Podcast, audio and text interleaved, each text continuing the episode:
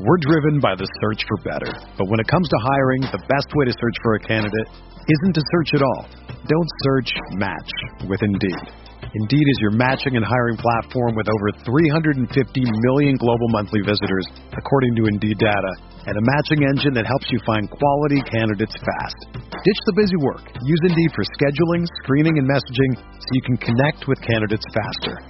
Leveraging over 140 million qualifications and preferences every day, Indeed's matching engine is constantly learning from your preferences, so the more you use Indeed, the better it gets.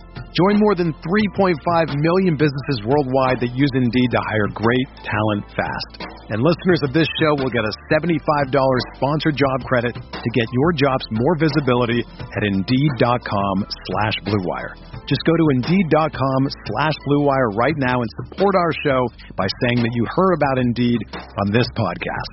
That's Indeed.com slash BlueWire. Terms and conditions apply. Need to hire? You need Indeed. Do you ever feel like you're always on? What do you do when you need a moment to chill? How do you like to hit the reset button to get ready for what's next? These days, everything is go, go, go. It's nothing but nonstop hustle all the time. Work, family, friends, a million pressing social issues, and an expectation to be on 24 7. Sometimes you just need a moment to turn off and hit the reset button. That's when you reach for an ice cold Coors Light, the beer that's made to chill. Listen, there's a lot going on in Green Bay right now, and I feel like we could all use a moment to chill with a Coors Light. See, Coors Light is cold lagered, cold filtered, and cold packaged. It's literally made to chill. It's as crisp and refreshing as the Colorado Rockies. Perfect for a moment to unwind. Coors Light is what I choose when I need to unwind. So when you want to hit reset, reach for the beer that's made to chill. Get Coors Light in their all new look delivered straight to your door with Drizly or Instacart. Coors Brewing Company, Golden, Colorado, and as always, celebrate. Abner Mares is a world champion boxer, Olympian, sports commentator, and most importantly, dad to two little girls. Beloved by abuelas and hardcore fans alike, Abner is a pro at entertaining the world, both in and out of the ring. On Blue Wire's new podcast, On the Hook with Abner Mares, we'll hear from Abner, his family, fellow athletes, and other people who made him the boxer and man he is today. They chat about topics like the state of boxing, being a husband and a girl dad, sports, music, culture, and family life. Listen to On the Hook with Abner Mares each week wherever you get your podcasts. Episodes in English out on Tuesdays, and episodes in Spanish out on Wednesdays.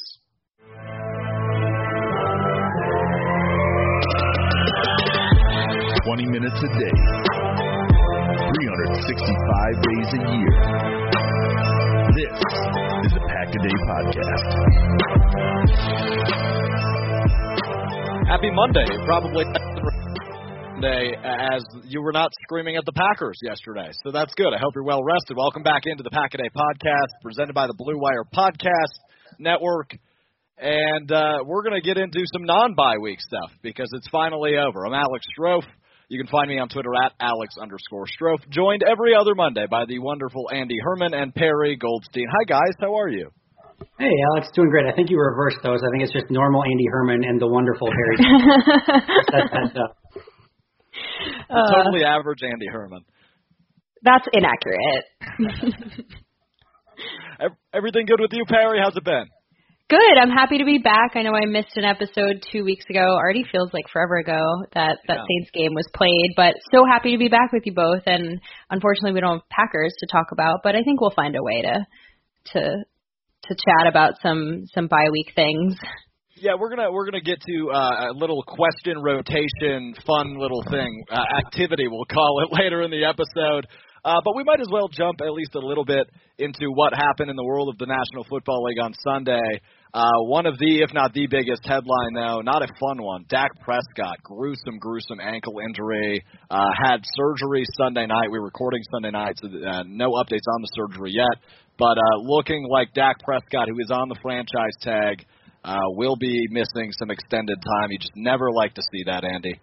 No, you don't. It's it's the worst part about sports, and it's such a juxtaposition of having Alex Smith come back from a two-year mm-hmm. injury and uh, you know working his way back. What do they say? 17 surgeries he had to to come back and have this, right. this great story in the noon games, and then you know the 3:30 slot comes and goes, and and Dak Prescott goes out with just a gruesome injury.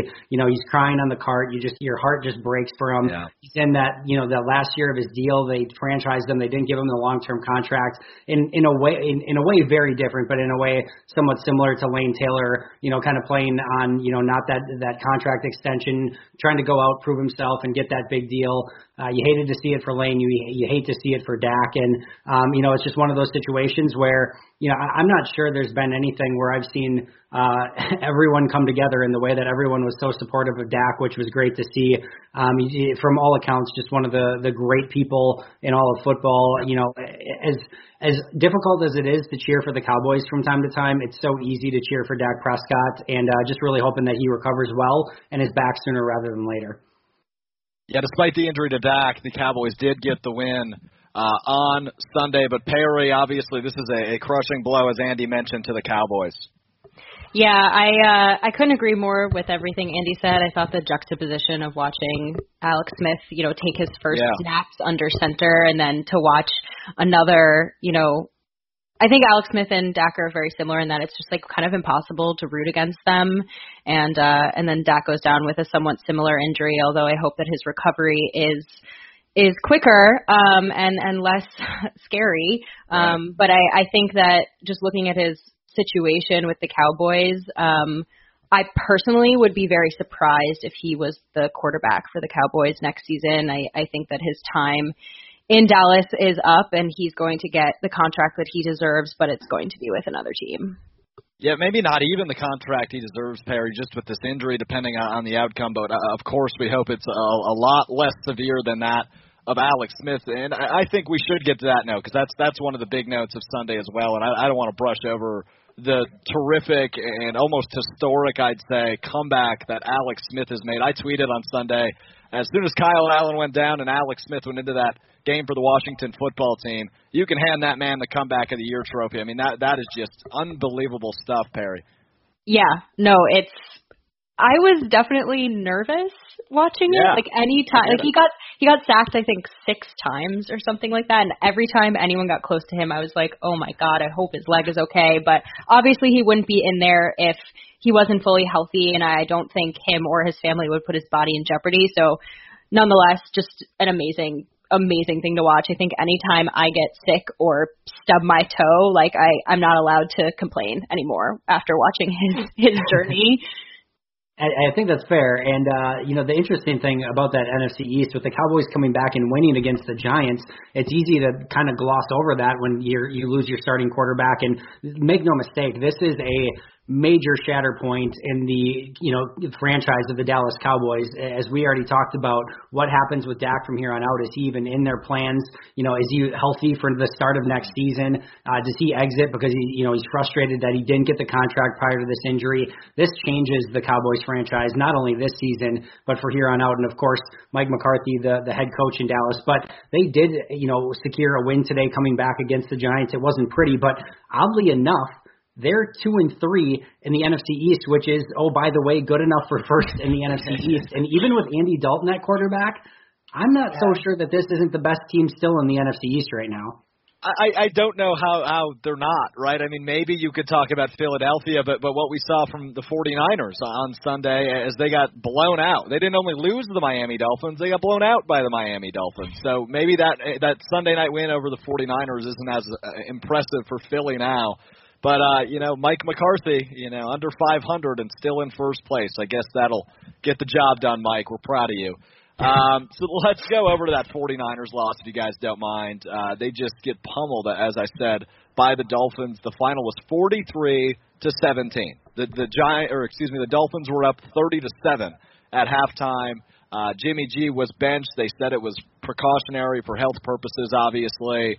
Uh, but just interesting stuff. I mean, that that is the reigning NFC champion, and they are getting blown out by the Dolphins. Andy, this this is unreal, man. It is. And Alex, you and I uh, spoke with, you know, uh, Jacob Westendorf and Peter Bukowski yesterday, or I should say Saturday, um, and uh, had a great conversation. And one of the conversations that we brought up, and, and kudos to Peter for uh, saying this as much as it pains me to say that, um, you know, he, he, he brought up that, you know, this isn't the same 49ers team as a season ago. And while I think myself and a lot of people have kind of felt like that Packers game in San Francisco is going to be a good litmus test, maybe it's not quite the litmus test that we expected. And this is not the 2019 San Francisco 49ers in a variety of different ways. Jimmy G gets benched today. He looked like a shell of himself, and I think uh, we were talking off air about this, but as, as Perry mentioned, you know, I, don't, I think his injury was certainly playing a, a part in that. He didn't seem like he was you know, fully confident planting and, and kind of throwing and, and just having that confidence in his throwing motion. Um, so I think that's a big piece of it. But their defense, eh, I, I shudder to think how many people that they've had injured so far. And it's not just like they're missing five or six guys here and there. Like Nick Bosa is done for the year. And even besides injuries, like DeForest Buckner trading him prior to the season, that is a major loss mm-hmm. for that team. And I, I get you know, that they've, you know, tried to make replacements. Javon Kinlaw is a really nice young rookie, but they've lost a lot along that defensive line. Dee Ford is out right now, and their secondary is beat up, their offense is beat up, and regardless, I look back to a couple seasons ago when Green Bay played San Francisco at home, and this was before uh, that you know that Kyle Shanahan offense really had you know been in full steam, and you know before they made their big playoff run. I think that was a team. What was it was Nick Mullens the quarterback, or maybe it was Beathard that I think it was Beathard that night. Yeah, that was the quarterback uh, against the Packers. They still put up 30 some points and made that a competitive game, and Aaron Rodgers had to go out and and make a big comeback in that season. You know the 49ers have been competitive for a very long time. Um, you know, no matter what the injuries have been, no matter what the situation has been, that was not the case today. And I think the the question is fair right now. We talked about are the Cowboys the best team in the NFC East? Are the 49ers the worst team in the NFC West? I think so, right? I, I think you, you'd almost have to, uh, you know, through five weeks at least. That's that's what it seems in this small sample size, but that's almost, you know, a third of the season. So, yeah, I, I think right now the Cardinals are still kind of, you know, it's really hard to gauge where they're at, but they got a nice win on Sunday against the Jets. So again, hard to gauge where they're at three and two, but the, the 49ers just aren't the team of last year, as you said, Andy. And, you know, when you think about that 2019 49ers team, you think of the defensive line. And now looking, you, you mentioned DeForest Buckner out of there. Solomon Thomas is on the IR. Nick Bosa is on the IR. You look at that defensive line as the best core part of that team a year ago, maybe. So uh, definitely tough, and that allowed the Ryan Fitzpatrick to light a little Fitz magic. But Perry would love to hear your 49ers take.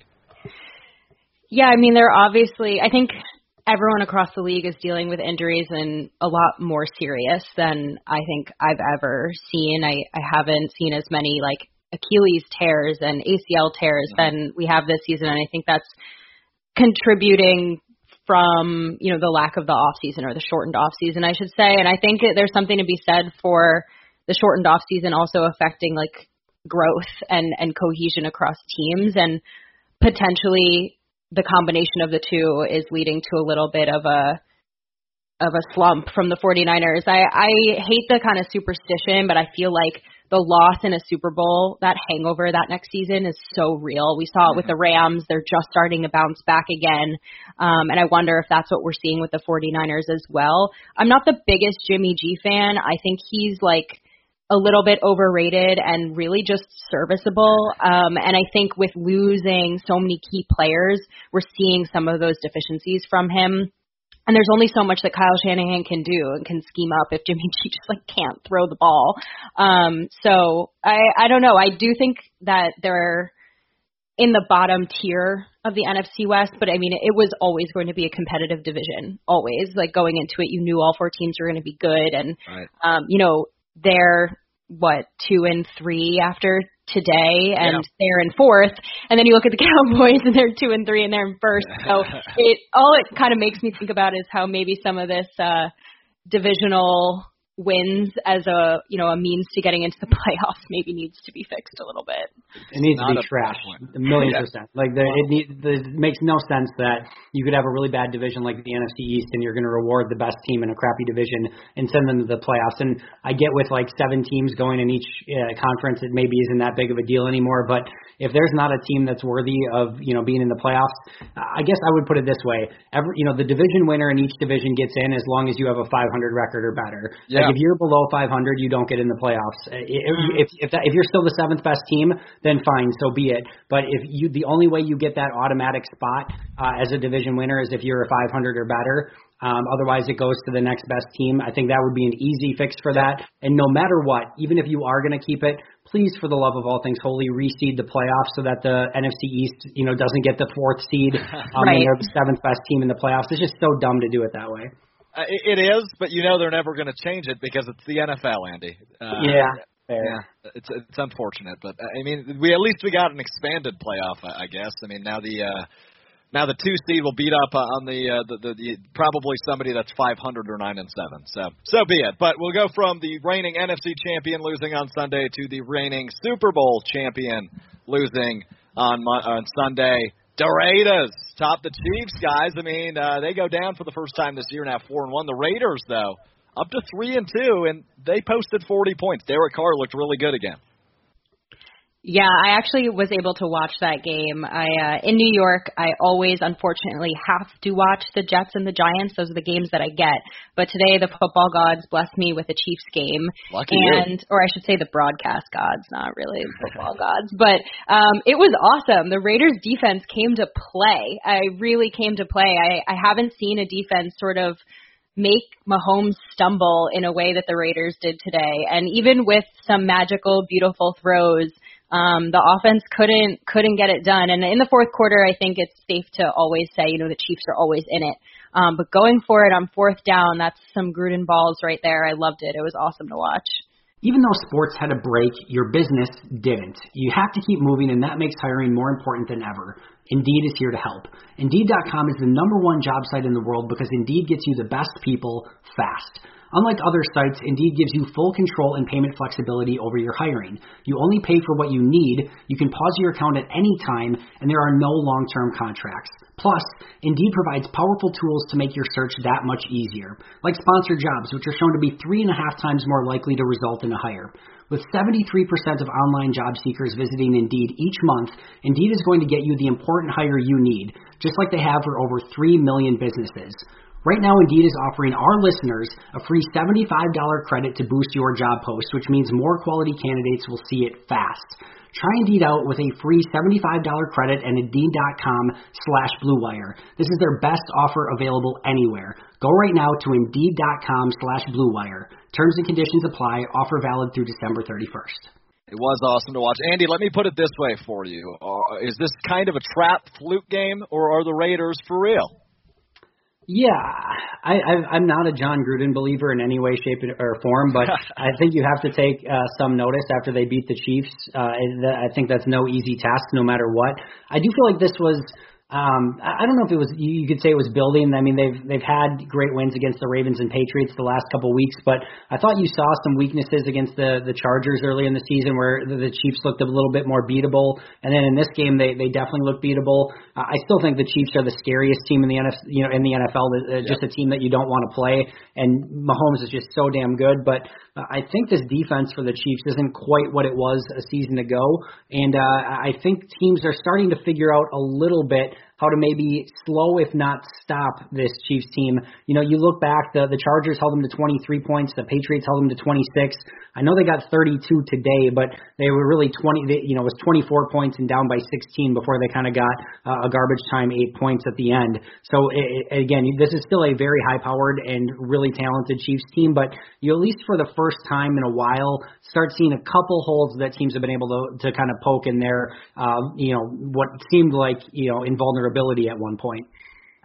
Yeah, that's well said. Um, and you know, again, I just want to double down on the sentiment you made. The Chiefs, by far, the, the last team you probably want to play in the NFL any given Sunday, though, as as Jon Gruden and company get the win over the Chiefs in, in solid fashion. We mentioned Alex Smith made his return to the NFL field for the Washington football team, but they got rolled as the Rams four and one. They look for real. Uh, 30 to 10 final in, in that one. Andy would love to hear the the diagnosis on Los Angeles. Uh, Perry mentioned just a bit ago that Super Bowl hangover a year ago, but they look more like they're back to 2018 form. Yeah, I think getting Cooper Kupp back it was a really big step for this team, and I think last year when they went out and got Jalen Ramsey, uh, you know, I don't think that he was, you know, I think they were still trying to figure out how to use him. They basically used him last year primarily as an outside corner, and this year they're kind of moving him all over the place. Aaron Donald looks like himself once again, and I, I just think you're seeing this team win in a variety of different ways you know, they they did have the loss to the Bills and a couple of their wins. I mean, let's be fair. Their four wins are all against the NFC East. They beat the the football team, the Giants, the Eagles, and the Cowboys. That's their four wins. Their one loss is against the the Bills. And I think this this team coming up is going to have a lot harder schedule. Not only do they face everyone in the NFC West mm-hmm. twice, which is a really tough division, they've also got the Bears, the Seahawks, the Buccaneers, the Patriots. Um, you know, so this is this is a very very difficult schedule uh, upcoming for the Rams, and I think we're going to uh, learn a lot more about them um, besides just maybe four wins against the NFC East. But I, I love what they're doing so far, both offensively and defensively. You think they're a playoff team, Andy? Oh, a million percent a playoff team, and they're definitely going to get one of those seven spots. I'd be shocked if they didn't. But uh, you know, we'll see at the end of that stretch of really tough games if we're looking at you know a team that's a number two, number three seed, or maybe squeaking in as a six or seven seed. Yeah, that's a lot better than your food takes over the weekend. That Twitter on fire. Uh, make, just making sure you didn't want another uh, do another hot take there and say the Rams weren't going to make the playoffs. I just had to check. Perry, uh, Los Angeles four and one. Yeah, I uh, I also agree with Andy that their wins are, you know, they they could be more impressive. Right. I, I I think the team itself looks good. Obviously, beating up, you know, winning by 20 against the Washington football team. Okay, um, I I I think they're probably really excited about their record going into the difficult stretch because it gives them some kind of cushion there. Um, but playing some of these harder teams that are definitely going to like I think, affect the playoff um, landscape later in the season.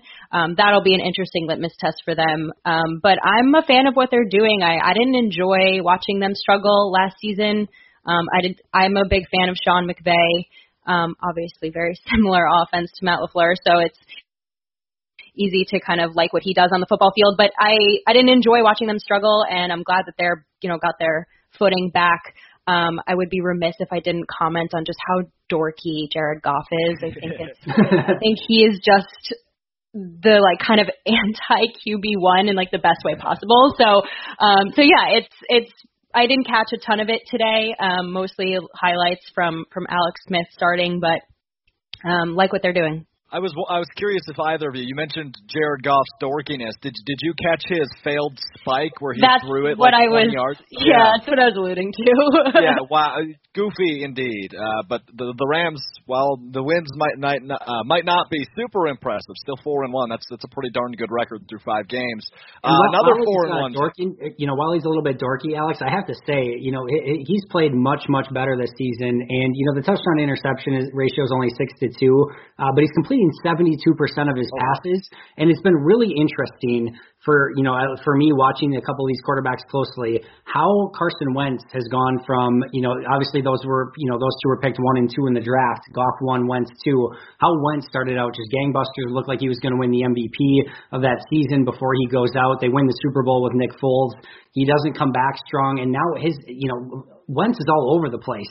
His mechanics are messed up now. That offensive line is brutal. The weapons aren't there. But the, again, I, I hate to use juxtaposition twice in the same you know open of the show here, but uh, you know, the juxtaposition between him and Jared Goff, who Goff looked terrible his, his first season, looked a little bit better with, you know, who, you know, who, you know, Matt LaFleur helping, you know, guide the way, uh, in his second season.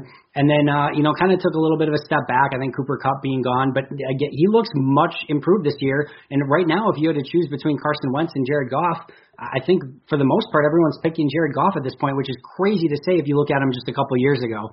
Yeah, that, quite the turn of events. But I, I totally agree. Perry, you, you would go Goff over Wentz, I assume. Yeah, for sure. Yeah, okay. Unanimous. I figured. I just wanted to wanted to be sure. Okay, good stuff. Uh, so four and one, as mentioned, and Goff looks a, a ton better than he did a year ago. I mean, he signed that huge contract, and it looked like he could have been guilty of highway robbery a few times last year. But uh, he's he's rebounded and has the Rams in a really nice spot in that really tough NFC West. Another four and one team is the Browns, as they got a win over the Indianapolis Colts uh, on Sunday. And I saw an amazing stat that that I uh, had to retweet um, from McNeil Reflog 18 on Twitter. Kevin Stefanski has more wins with the Browns in five games than Hue Jackson did in 40 games. I mean, that is just a ridiculous stat. It really is. And uh, my favorite quote from this game, and I, I had to pause for a second because as we're recording this, uh, Dalvin Cook just kind of pulled up lame a little bit and is holding, I think, his hamstring, I want to say. Oh. So oh, that's no. kind of a, a major development for the Minnesota Vikings as we're literally recording this at the moment. Um, I'm still listening to you guys, I swear. I wasn't watching the game. But uh, oh, of course. Going, going back to the Browns for just a second, my favorite quote from this game uh, what did Baker say? He said, "We're trying to be a bunch of big, hairy American winning machines." Uh, was wow. Baker Mayfield's quote from this game. So uh, they're doing well so far at being uh, a bunch of big, hairy American winning machines, and uh, they now have, are, are, I think they said four and one uh, for the first time since before Baker Mayfield was born. I think uh, I saw the statistic today. So uh, yeah. this has been a fun team to watch. I'm kind of a Baker believer, even though he had a rough game, uh, not a rough game, but not his best game today. He said uh, it was his, the, you know their worst game, or it was they said said it, excuse me, he said his, it was his worst game of the season so far. Um, so he kind of thought the same thing. But uh, I really do enjoy watching this Browns team win football games. It's pretty easy to root for the Browns because they've been so bad for my entire living memory that when they win, it's like, oh yay, good for you. Um, but I saw today that to what you just said, Andy, is that the last time the Browns were four and one, Nick Saban was their defensive coordinator. So if that doesn't make you feel old, yeah, um, yeah, it's it's nice to see a team that's been bad for so long kind of maybe feel like they're finally breaking that curse. Um, as someone like I mentioned earlier who has to always watch Jets games because they're always on here, um, it's I, I kind of feel that uh, you know you constantly are watching a team just be god awful. It's almost like you don't even want to watch. Mm-hmm. Um, and so for Browns fans, it's really exciting. Um, I'm not the biggest Baker believer, uh, unlike you, Andy, um, but I think that their offensive weapons give him every opportunity possible to be successful. Um, and they have the best rushing attack in the league right now. So um, it's it's really nice to watch. And there's a clear difference, it almost seems, from uh, Freddie Kitchens a year ago to Kevin Stefanski, who's found his footing really well. Uh, not to give him too much credit as a former Vikings coach, but um, uh, he's really found his footing well as the head coach uh, of the Browns. So they're at four and one as well. A really, really, really good start. Yeah, longer yeah. than I've been alive. Their best start. Un- unreal. For sure. Just to give a uh, a update on Dalvin Cook. Again, most people that are listening to this are probably already going to be aware of this on uh, Monday, but he headed uh, to the locker room and uh, seems to be a groin injury is what the initial uh, diagnosis is. So he's going to the locker room with trainers as we speak. So that'll definitely be something worth monitoring. And I know our next topic of discussion anyway, Alex, is going to be Dan Quinn. This. Yeah, you got this too. So yeah, not only was Dan Quinn fired, but Thomas Dimitroff, the general mm-hmm. manager, both officially fired. So a lot of uh, breaking news as we're recording the podcast here tonight. Yeah, let's let's go to Atlanta because you know it seemed like it probably should have been a done deal. I don't know, maybe uh, 365 days ago with Dan Quinn, uh, but th- that's just my opinion on it. But here we are. Uh, it's a, it's a Black Monday in Atlanta as, as both Dan Dimitroff are fired after their 0 and 5 start. Uh, I, I mean, Atlanta, they, they seem like a team with so much power on offense, and it seemed like a team that was just too darn talented to go 0 and 5. But the Panthers win their third straight. They're three and two, 23 to 16 the final. But as mentioned, the big headline is Dan Quinn is out of Atlanta. And Andy, we talked about it a little bit yesterday. I, I didn't know this guy was a, defen- a defensive coach until like two weeks ago, and uh, it, it again didn't show uh, a whole lot against that game, uh, or excuse me, that game against Carolina. So, um, uh, I mean, the writing's been on the wall, but but here we are. I, I'd be interested to hear uh, both of your opinions on Dan Quinn and now obviously the GM Dimitroff out of Atlanta. Perry, we can swing it to you first. Yeah, it's interesting because it obviously is necessary. Um, right. You know, you're 0 and 5. Um, to me, I'm kind of surprised that Adam Gase hasn't been fired first, but um, you know, do you want to talk about a Super Bowl hangover? I mean, I feel like the Falcons haven't been able to get out of that 28 to 3 cloud um, since that game. And, you know, it's hard I don't how do I put this? It's it's hard to watch anybody get fired, even when you know that it's the right thing to do for the team. You know, that's a man who has a family who just lost his job, and so it, it pains me a little bit when I see people rejoicing over things like that, because um, you never want to see people lose their job. But you know, Matt Ryan is, I think, a he was at one point a great quarterback who's now a little bit lost his touch and with potentially a new coaching regime coming in, um, you know, maybe the Falcons are in position to get one of those top quarterbacks in the coming draft. Um, and so we might be seeing like a complete Falcons rebuild. Um, I would be very curious to see who gets this job. Um, I'm fully on the train of wanting Eric Bieniemy to finally get his first head coaching job. I think Falcons and Texans are probably the best landing spots for him. So um, definitely going to be on watch, but it's it's a bittersweet thing to see. Just real quick, Andy, before you jump in, uh, just a little bit more info. Is this literally the official press release from the Falcons just came out? Uh, Falcons president and CEO Rich McKay will oversee uh, day-to-day oversight uh, of football operations in the interim, and they will announce a uh, interim head coach on Monday. The Falcons will. So that has not been named yet, but we will we will see who takes over at least on an interim basis uh, later today, I'd assume. So Andy, yeah, Dan Quinn and Dimitroff both out. Yeah, and I, I think that it makes smart sense to have both kind of go together because I think there was flaws not only with the the coaching, but I think there was flaws with the the makeup of the roster as well. That you know this defense just didn't have you know really the the horses or the players to run uh, you know Dan Quinn's scheme the way that he wanted to. You know their their defensive front seven was okay, but uh, their secondary was was really a mess. Not only due to injuries, but even kind of you know prior to that. And then from a coaching standpoint, and I, I absolutely appreciate your your sentiments on this Perry as well because I hate seeing you know people get fired. Um, but I, you know, I think at some point when you're, you, know, your job as a coach is obviously to get wins, and when not only are you in situations to win football games, but you choke them away so bad. Going back to the Super Bowl, two big games, you're up ahead. You know, what was it, 17 some points in both of those games? I think yeah. it was, and you choke away both of those games, and then you know, and then come back, play a really lackluster game against the Packers, and then another lackluster game against the Panthers. I was I was honestly legitimately surprised that he was at that game at Lambeau. I thought after the second straight, mm. you know, game where they where they blew the big lead, I thought that was going to be it going into Week Four and um, I was very surprised that, that that he made it to Lambeau, much less to Carolina. And now, obviously, he's not going anywhere past that. But at, at some point, we have seen teams over the years, and you know, Belichick's a great example of this. But I think you know some of the Packer teams, uh, you know, now and, and in the past too, some of those teams just know how to win football games regardless of situation, circumstance, etc. I think the Packers' recent win against the Falcons with all their injuries is a great example of that. In other teams and you know the names as we've discussed already, usually the Browns, the Jets, you know, some of these front offices and, and coaching staffs that just don't know how to implement a culture and this is an example of a team that just didn't know how to close football games, how to win football games. It didn't have that winning mentality. And Perry, you're a million percent spot on. Ever since that that Super Bowl loss, where they really had their soul taken from them, they just haven't been able to recover. And this is now the the birth of a new era in Atlanta, and it'll be interesting to see what direction they go in. And that's a team that's that's been in the mix. It feels since Matt Ryan's come into play. I think in 2008. So it, it will be really, really interesting to see a rebuild for a team that was in the Super Bowl what three years ago. Uh, so that's just just crazy, or three and a half now, I guess. But nonetheless, uh, that is that is uh, mainly your your football Sunday wrap up. recording uh, as mentioned during the Seahawks Vikings game, but an interesting one uh, due to implications. Of course, Perry was very vocal on Twitter. She's cheering for the Vikings for the first time in her life, maybe. So uh, it pains us all to see that happening. But uh, non football news on Sunday as well. Just briefly. Uh, the Lakers won the NBA championship over the Miami Heat in Game Six.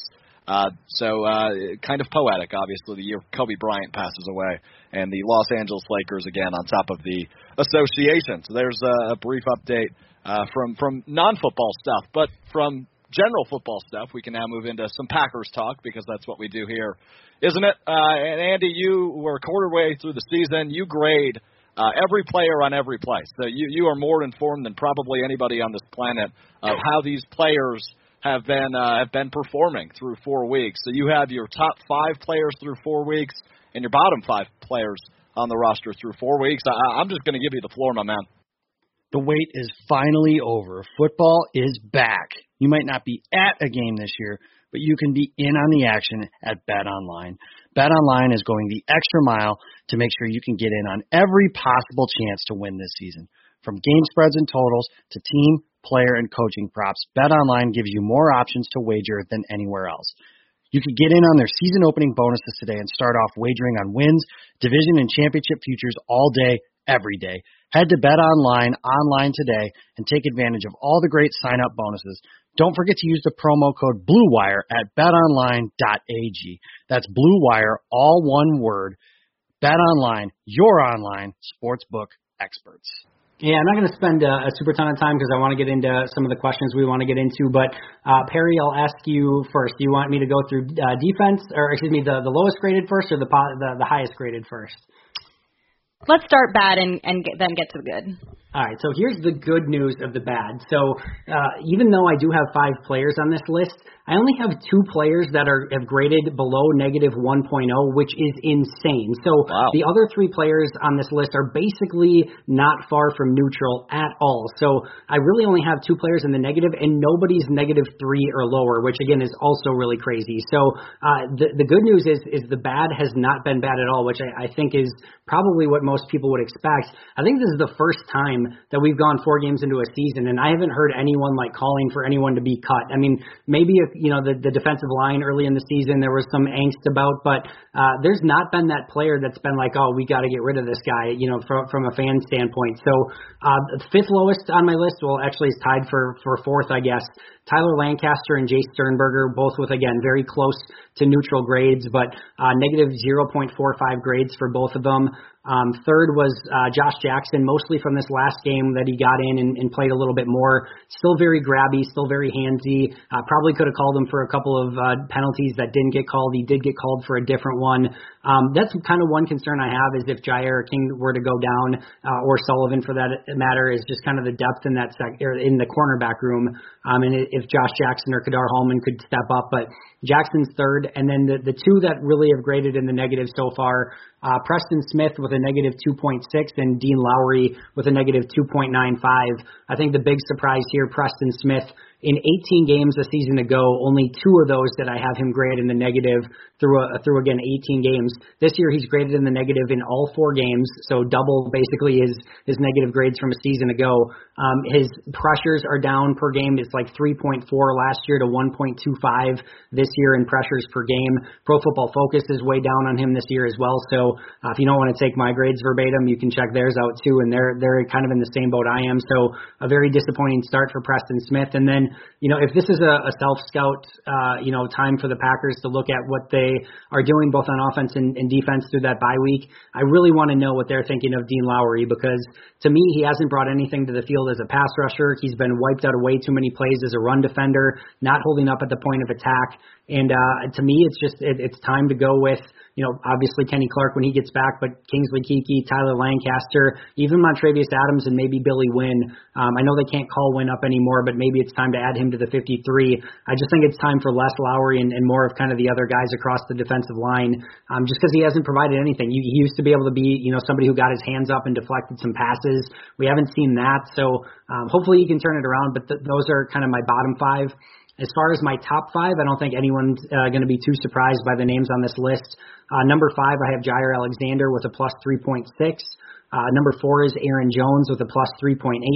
And then I can't say enough about number three and two on my list. Both Corey Linsley and David Bakhtiari have been as close to flawless as you can possibly imagine. Uh, of course, of them, you know, both of them have to be free agents along with Aaron Jones. So two, three, and four on my list are all free agents, which is hashtag not great. But uh, all three of those guys just playing fantastic football. And, and for offensive linemen to grade that high, you have to be doing something very, very right and basically never giving up pressures because uh, otherwise it's just inherently going to bring you down. But those two guys have been phenomenal. And then uh, you guys uh, will only need one guess to know who's number one on that list, and that's of course Aaron Rodgers. So that's where I'm at so far. Just to recap quick: Sternberger, Lancaster, Jackson, Preston Smith, and Dean Lowry in my bottom five, and Jaire Alexander, Aaron Jones, Corey Linsley, David Bakhtiari, and Aaron Rodgers in my top five. You know, Andy, I saw something today that Aaron Rodgers is the least pressured quarterback in the league right now. So our offensive line is playing with their hair on fire. And to counter your point on if the secondary, you know, anyone goes down, I would just like to say that if we need depth, Tramon Williams is still a free agent. He is, which he should not be. It's ridiculous. It's ridiculous, but yes.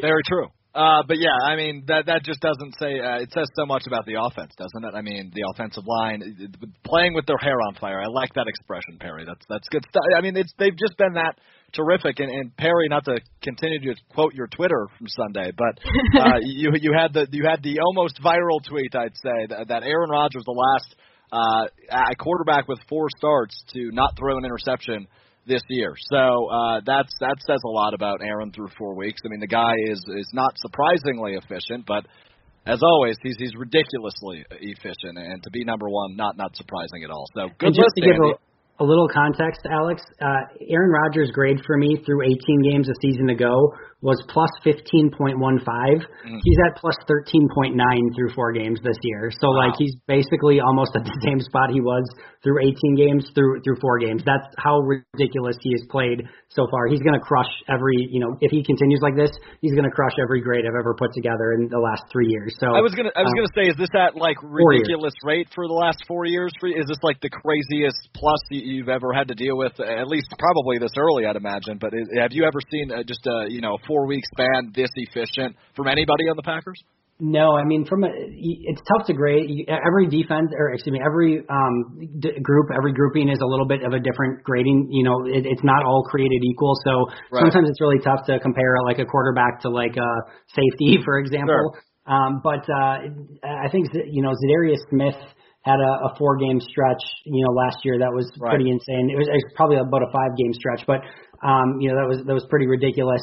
Um, Rodgers has had a couple here and there, but he's trending right now to just blow every grade that I've had uh, away. So yeah, he's he's playing amazing. That's very interesting. I was I was curious on that part because I knew he was going to be high. I, I just did, I wasn't sure how high he historically ranks. I guess so. Appreciate the uh, the insight on that. But let's get to our let's get to our questionnaire roundtable, if you will. We're we're each going to post two questions that are kind of open. We'll do some short discussion on all six. And uh, Perry st- uh, picked the short stick, so she gets to go first.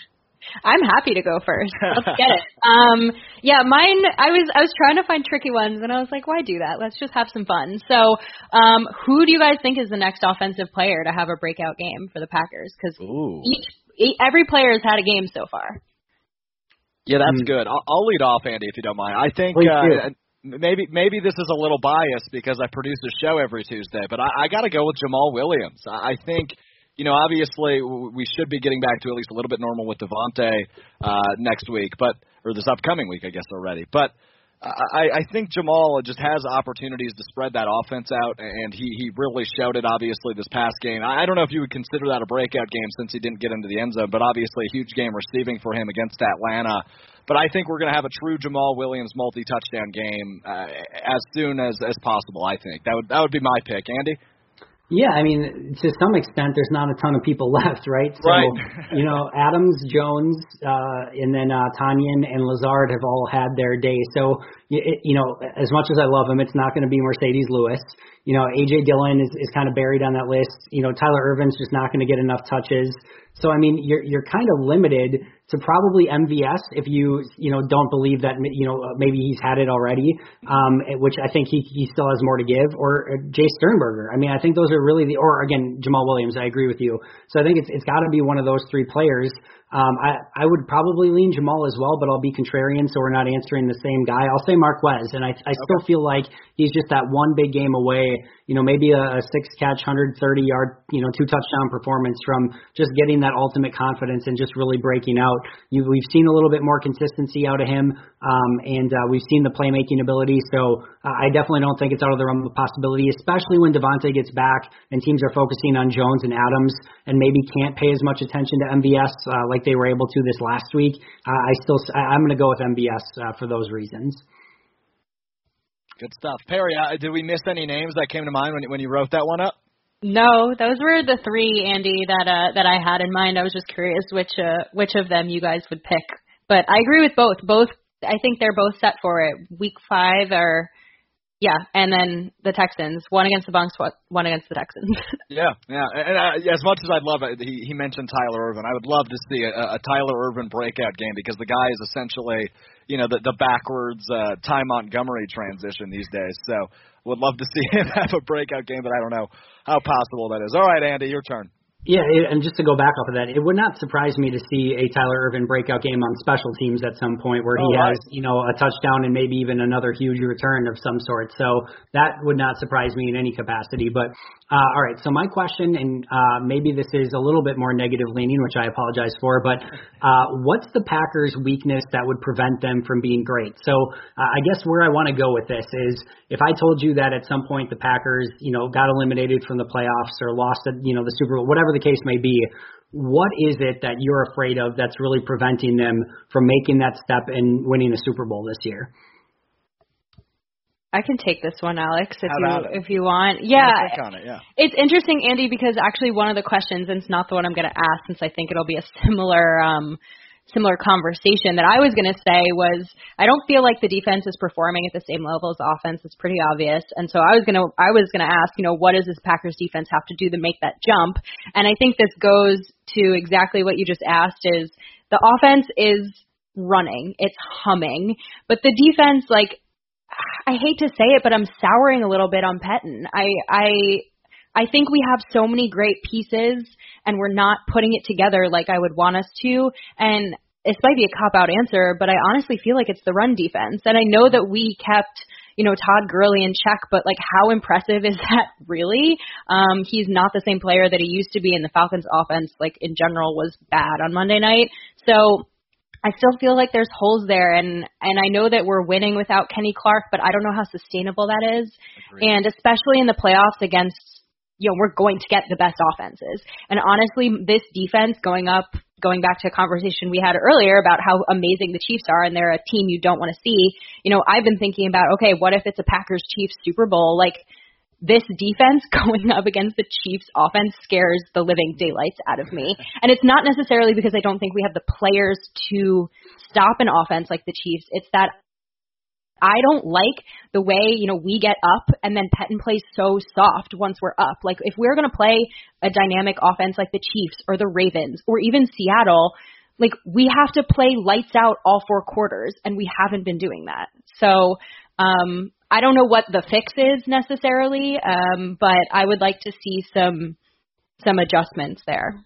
Yeah, garbage time has been a struggle for sure for for Mike Pettine's defense. That's that's a great point, and, and I don't think that's a cop out answer, Perry, because that's exactly where my mind went to. Right, uh, you hope there's no more injuries that are long term like Kenny's has been, and, and we know we'll get him back into the mix at some point. But the depth of this run defense is isn't not spectacular. We've seen you know cool stories like Krys Barnes and, and Kingsley Keke have some uh, almost you know breakout games in, in a sense. Obviously Barnes more so than, than Keke, but both those guys have played some nice roles, stepping up in some absences. So I again, I, I not to steal your term, but I don't know how sustainable this is either. That that's exactly where my mind went uh, when Andy posed it. Andy, I, I'd assume you're probably in a similar ballpark.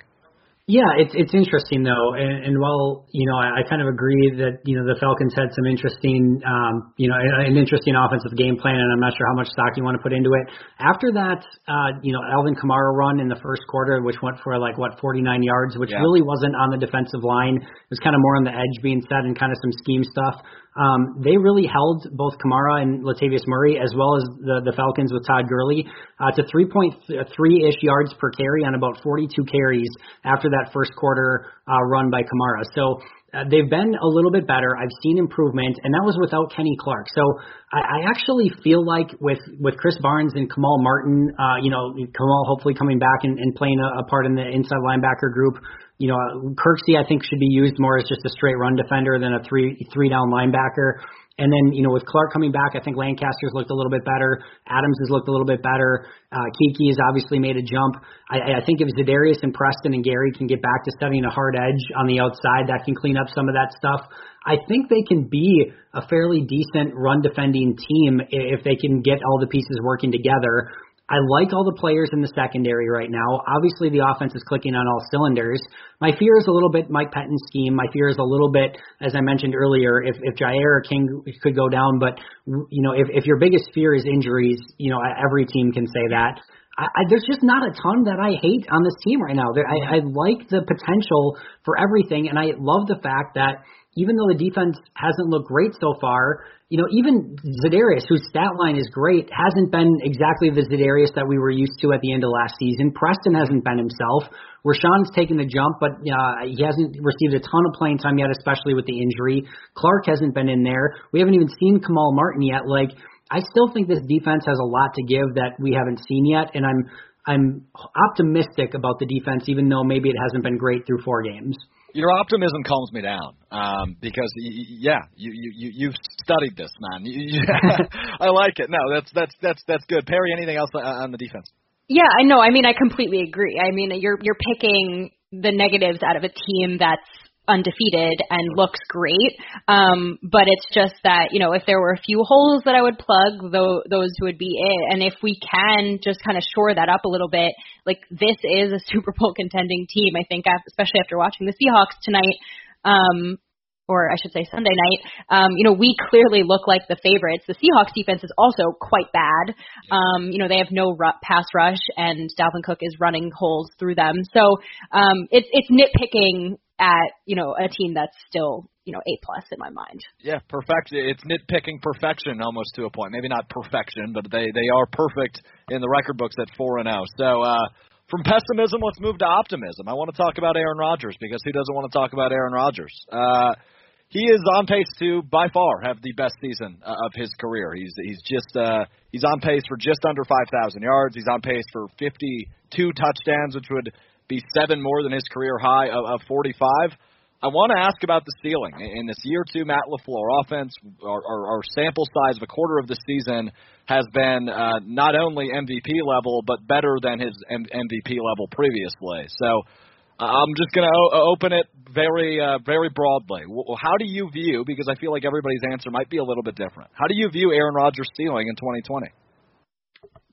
45 touchdowns around there, two interceptions, and an MVP and a Super Bowl ring. I think that's the ceiling. I don't know yeah. how much. I don't know how much more you want than that, and I legit. I, I mean, I think all of those things are real. I think it'll probably be, um, you know, maybe closer to you know high 30s, low 40s touchdowns. I think you know maybe he could get to. He could maybe guys get to three or four interceptions. Maybe. Oh my gosh. I know, which would be devastating. Bring in Jordan Love. I know exactly. I think it's time. It's Tim Boyle time to say the least. But uh, you know, you, who knows if they'll win a Super Bowl? Those things are impossible to predict. But they can be the number one seed in the NFC. They can go out and win a, a Super Bowl. He can be the MVP. He can hit 40 plus touchdowns, and he can hit under five interceptions. I mean, the ceiling is the you know wherever you want to put it. There's there's no ceiling high enough that you could put right now.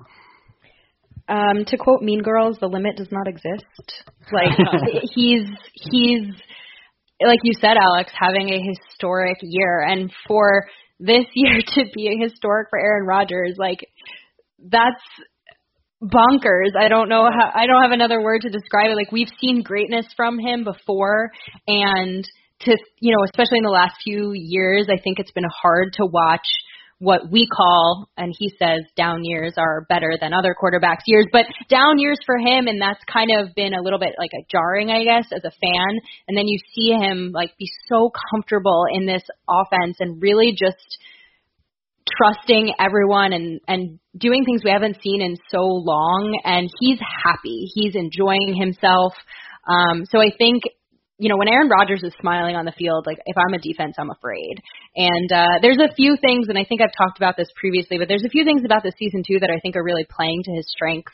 Um, not that I'm, you know, I of course want fans there, and I would love to be able to go to a game, but the empty stadiums are allowing him to like really hone in on his cadence. He's had the defense jump offsides and get a free play offsides every game so far this season. So it's just everything's coming together, and I agree. I think he hits 50 touchdowns. Um, Ooh, yes. For, for the season for the first time. Um, I think that he definitely breaks his his passing yards record, um, which, by the way, if he does that, he then moves to number 10 on the all-time passing yards leaders Oh, list. wow. He jumps Warren Moon and John Elway. Um, I am personally tracking that a little bit, if you can't tell, in my head. Um, and so it's just like I said, there there's no there's no ceiling. Um, and we I would love to see him finally get an NFC Championship game at Lambeau. Me as well. That that's that's of course ideal because that again that's never happened. So we, we need to see it. I agree 100%. But when you mention names like John Elway and, and Warren Moon, uh, when you're talking about Aaron Rodgers, not bad company to be in. I, I don't think those guys that you know they don't have gold jackets or anything. But uh, yeah, Aaron Rodgers. Uh, I think I love that 50 touchdown prediction. I, I think I'm right there with you. Like I said, he's on pace for 52, and he's been playing really nicely for four weeks. We don't know how, uh, you know, if he's going to be able to keep it at this level, but 50 touchdowns looks possible. He looks like Patrick Mahomes in 2018, where he was just playing on uh, such an unbelievable pace and he didn't slow down. Uh, and and I think that's that's what we've got in store for Aaron Rodgers. We just hope that ends in a, in a Super Bowl victory. So I'm with both of you. The ceiling is uh, ridiculous. I didn't understand the Mean Girls reference. Never seen that movie. Might get uh, dragged for that, but yeah, here it goes. Uh, never seen it. Sorry. You got Okay. work to do. Uh, okay, okay, okay, Andy. Let's get you on Thanksgiving first. Pot, pot calling the kettle black over here. Yeah, exactly, exactly. Harry, you need to talk so Andy doesn't, please. Okay. Um, my next question is one where I actually don't know the answer, so um, definitely trying to gain some insight from you both. But I'm curious, looking at the rest of the Packers' schedule in 2020, like what is the matchup that's going to be the biggest test for them? Like, what game coming up is going to be a potential loss or the hardest hardest game to win? I don't this know was one of mine. Yeah, Oh, no, go ahead, Andy. No, I, I was gonna say I don't know that there's a specific game. I do think that you know overall this next stretch of what is it like four games? Yeah, it's four games is going to test the Packers to see you know maybe where they're at overall. I think when you go at Tampa, at Houston with Deshaun Watson, I know they haven't been great, but I still think those AFC South, you know, the the interconference games on the road can be a little bit fluky. A lot of unscouted looks. Uh, they got a new head coach. They're one and zero without Bill O'Brien. So I tweeted out when Bill O'Brien got fired that that game just got exponentially harder for the Packers.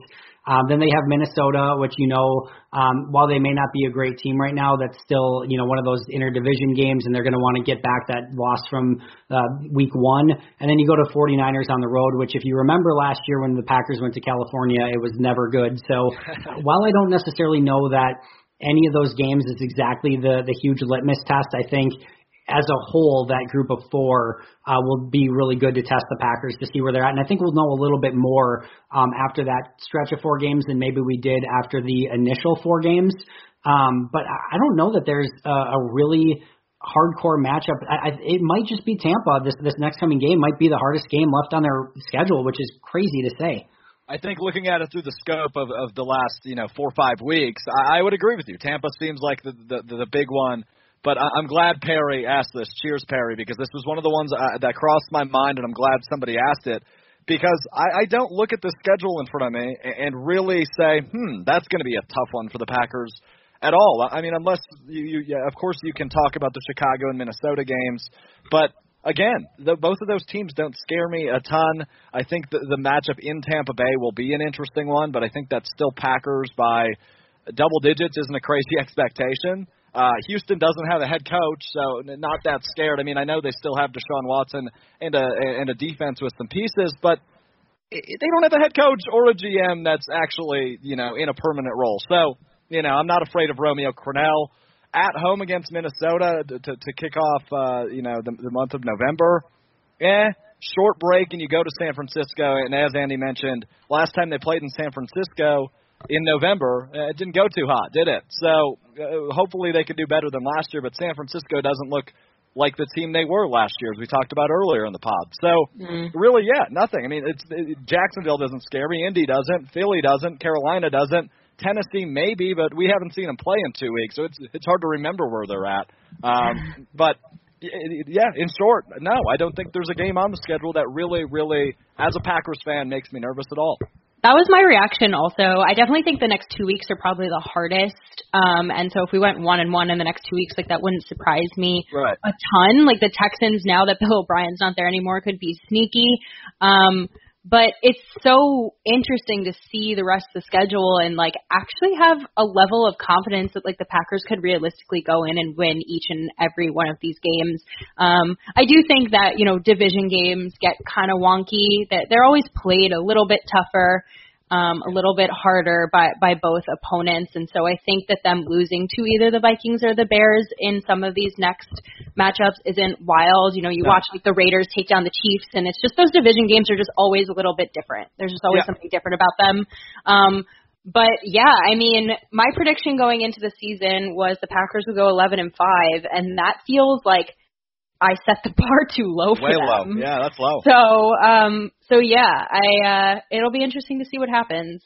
Yeah, and by no means am I saying, you know, obviously I'm confident, but but in, in no means just to piggyback off what you said. No, by no means am I saying they're going to go 16 and 0. I don't think that's that should ever be a reasonable expectation because you're due for at least one loss every year, and uh, but but 14 and 2 doesn't feel crazy uh, through four weeks, and that's that's probably the best feeling as as, as a fan of a football team. Yeah, and that that first round bye, if they could get it too, would mean a ton to them. I know all the COVID stuff was making really, you know, things really wonky with buys, but right. when you have a, a week five bye and you're a team that's expected to maybe compete for, uh, you know, a Super Bowl, you know, that that late season bye could really come in handy with again a, a, a very early bye to start the season. So we could end up with a week 18 right. and 19 with stuff anyway, which could get the bye there, but we'll we'll see what happens. But that's going to definitely be something to monitor. Um, I'll jump into mine. We should probably go lightning round for these last couple of questions. But uh, how would you grade Brian Gutekunst's 2020 off season so far? So we're only a quarter of the way through the season, and even then, a draft you can't really you know evaluate fully for about three years. But so in free agency, he goes out and get you know gets Christian Kirksey, who was okay, and then had the injury, which was really his mo going into the season, as he couldn't stay healthy, and that's kind of been uh, the case again this year. Rick Wagner, who's played well but is not a starter at the moment and is not currently part of the the main offensive line rotation, although he did play some nice tight end this past week instead of uh, Marcedes Lewis. Uh, Devin Funchess opted out, which you can't really fault Brian Gutekunst for, but not getting anything from him.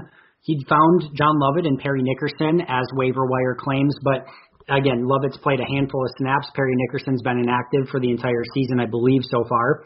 In the draft, of course, he gets Jordan Love, A.J. Dillon, Josiah DeGuara, Kamal Martin, Jon Runyan, um, Hanson, Stepaniak, Vernon Scott, and Jonathan Garvin, which if you put it all together, it's about a handful of snaps, maybe not too much more. Um, you know, Kamal Martin's been hurt. Josiah DeGuara is now on IR. Dillon has kind of been a luxury uh, as a number three running back. We know Jordan Love is basically a lottery ticket that'll pay off, you know, later if he does. Um, Hanson was released and is on the practice squad. Stepaniak is on the NFL uh, injured list. Uh, or non-football injury list, I should say. Scott's played a handful of snaps. Garvin's played a handful of snaps, but not a ton of impact from the rookie class. In undrafted free agency, maybe the best move of the offseason, yep. they get Krys Barnes. Um, they let walk Kyler Fackrell, Bryan Bulaga, Blake Martinez, B.J. Goodson, and Jason Spriggs. I don't think they're missing any of those players.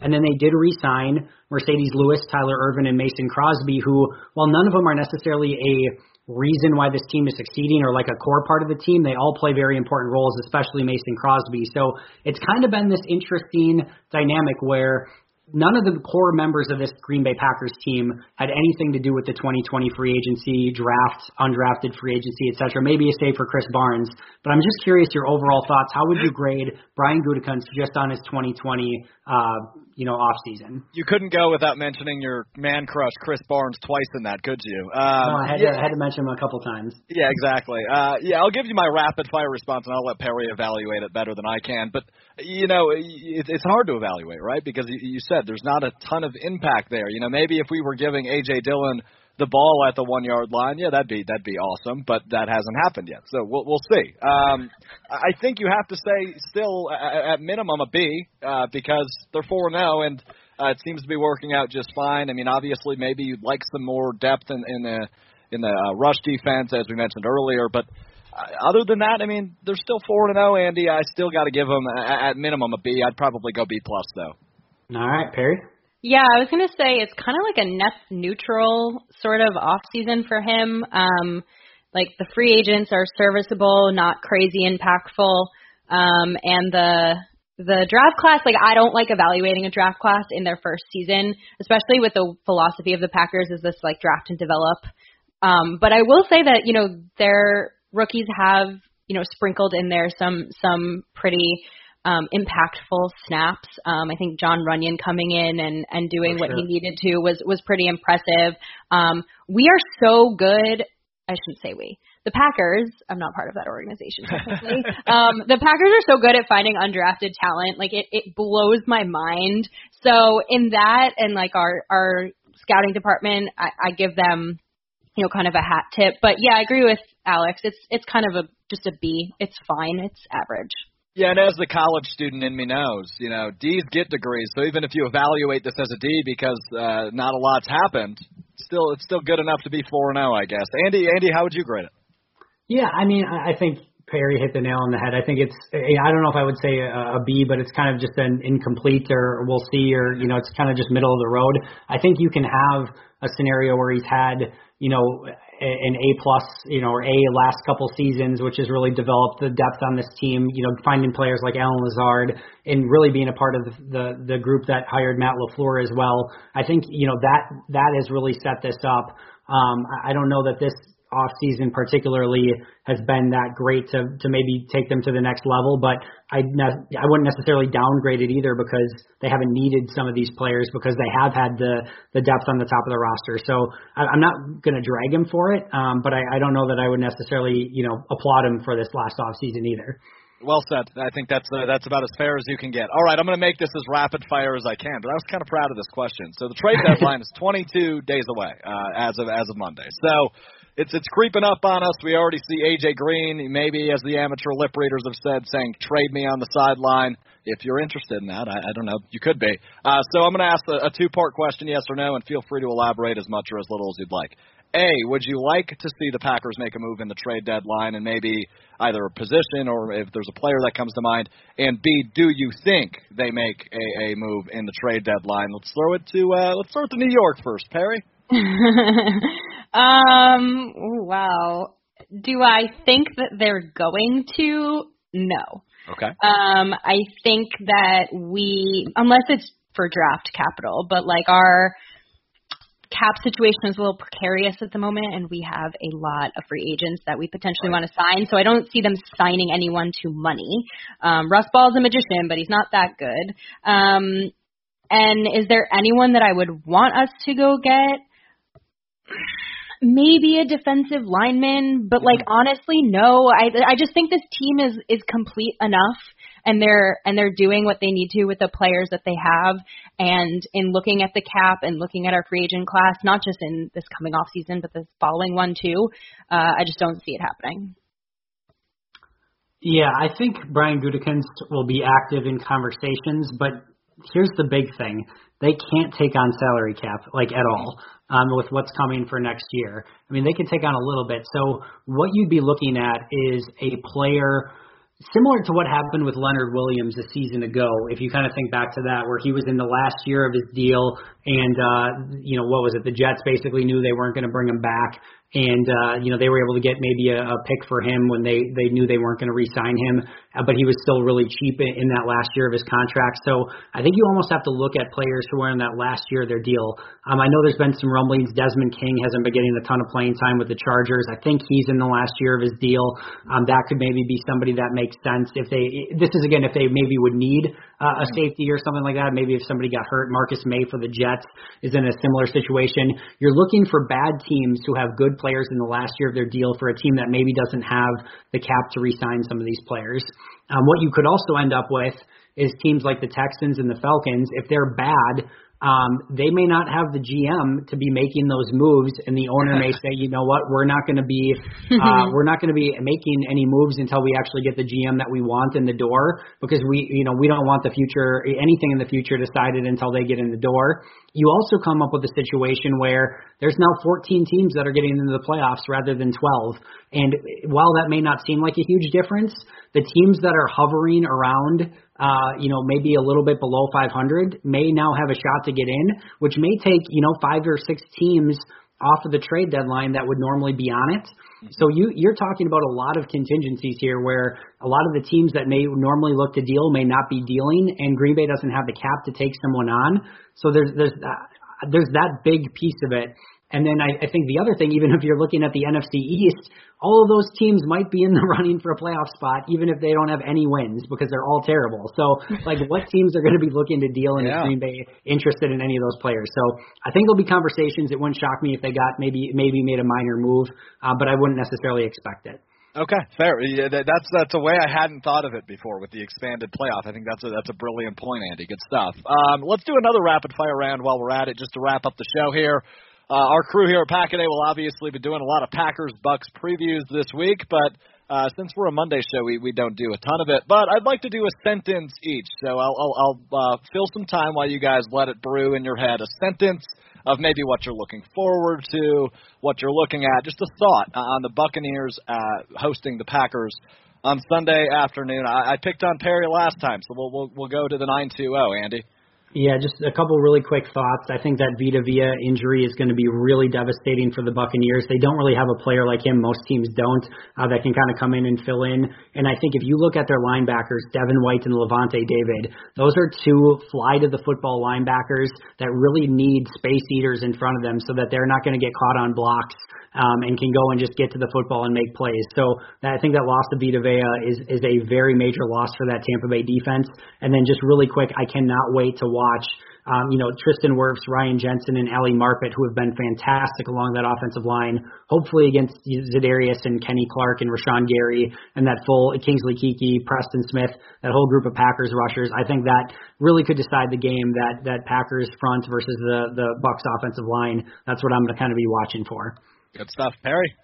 Yeah, I'm looking at the the Buck secondary. Um, I think their you know kind of combo of Carlton Davis, Jamel Dean, Jordan Whitehead, Antoine Winfield Jr. is pretty stellar.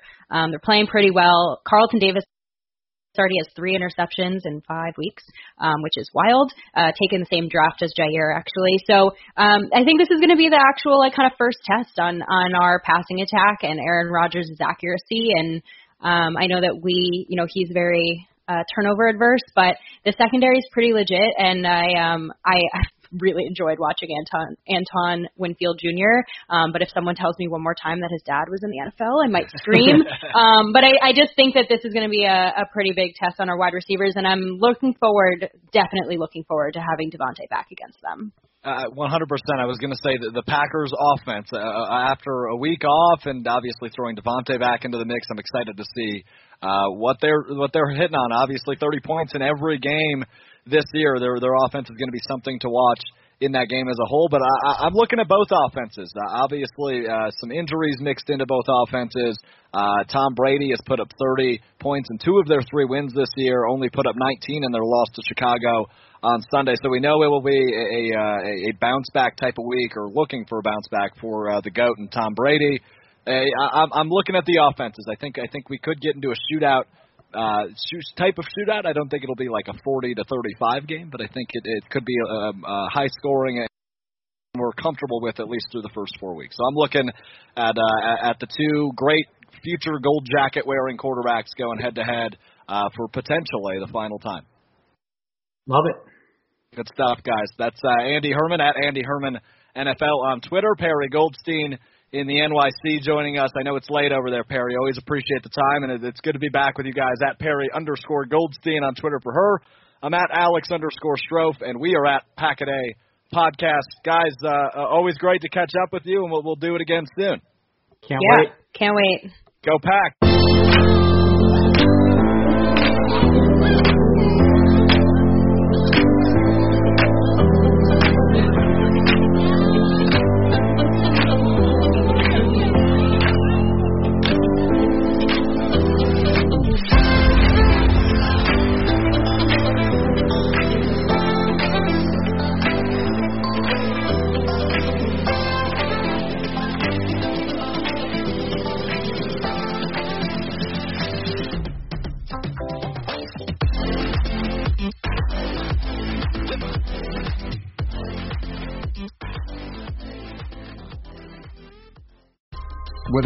Whether you're a world class athlete or a podcaster like me, we all understand the importance of mental and physical well being and proper recovery for top notch performance. That's why I'm excited that Unified Healing is sponsoring this podcast. Unified Healing is a new and super innovative global network of wellness centers powered by Energy Enhancement System, or EE System. If you haven't heard of the EE System, you'll want to listen up. This technology promotes wellness, deep relaxation, purification, and rejuvenation. In hundreds of locations across the globe, access to a center easy and affordable. Interested in experiencing the EE system technology for yourself? Go to unifiedhealing.com slash bluewire to learn more and find a center near you. That's unifiedhealing.com slash bluewire. No material or testimonials on the Unified Healing website are intended to be viewed as medical advice or a substitute for professional medical advice, diagnosis, or treatment. Always seek the advice of your physician or other qualified healthcare provider with any questions you may have regarding a medical condition or treatment and before undertaking a new healthcare regimen, including EE system.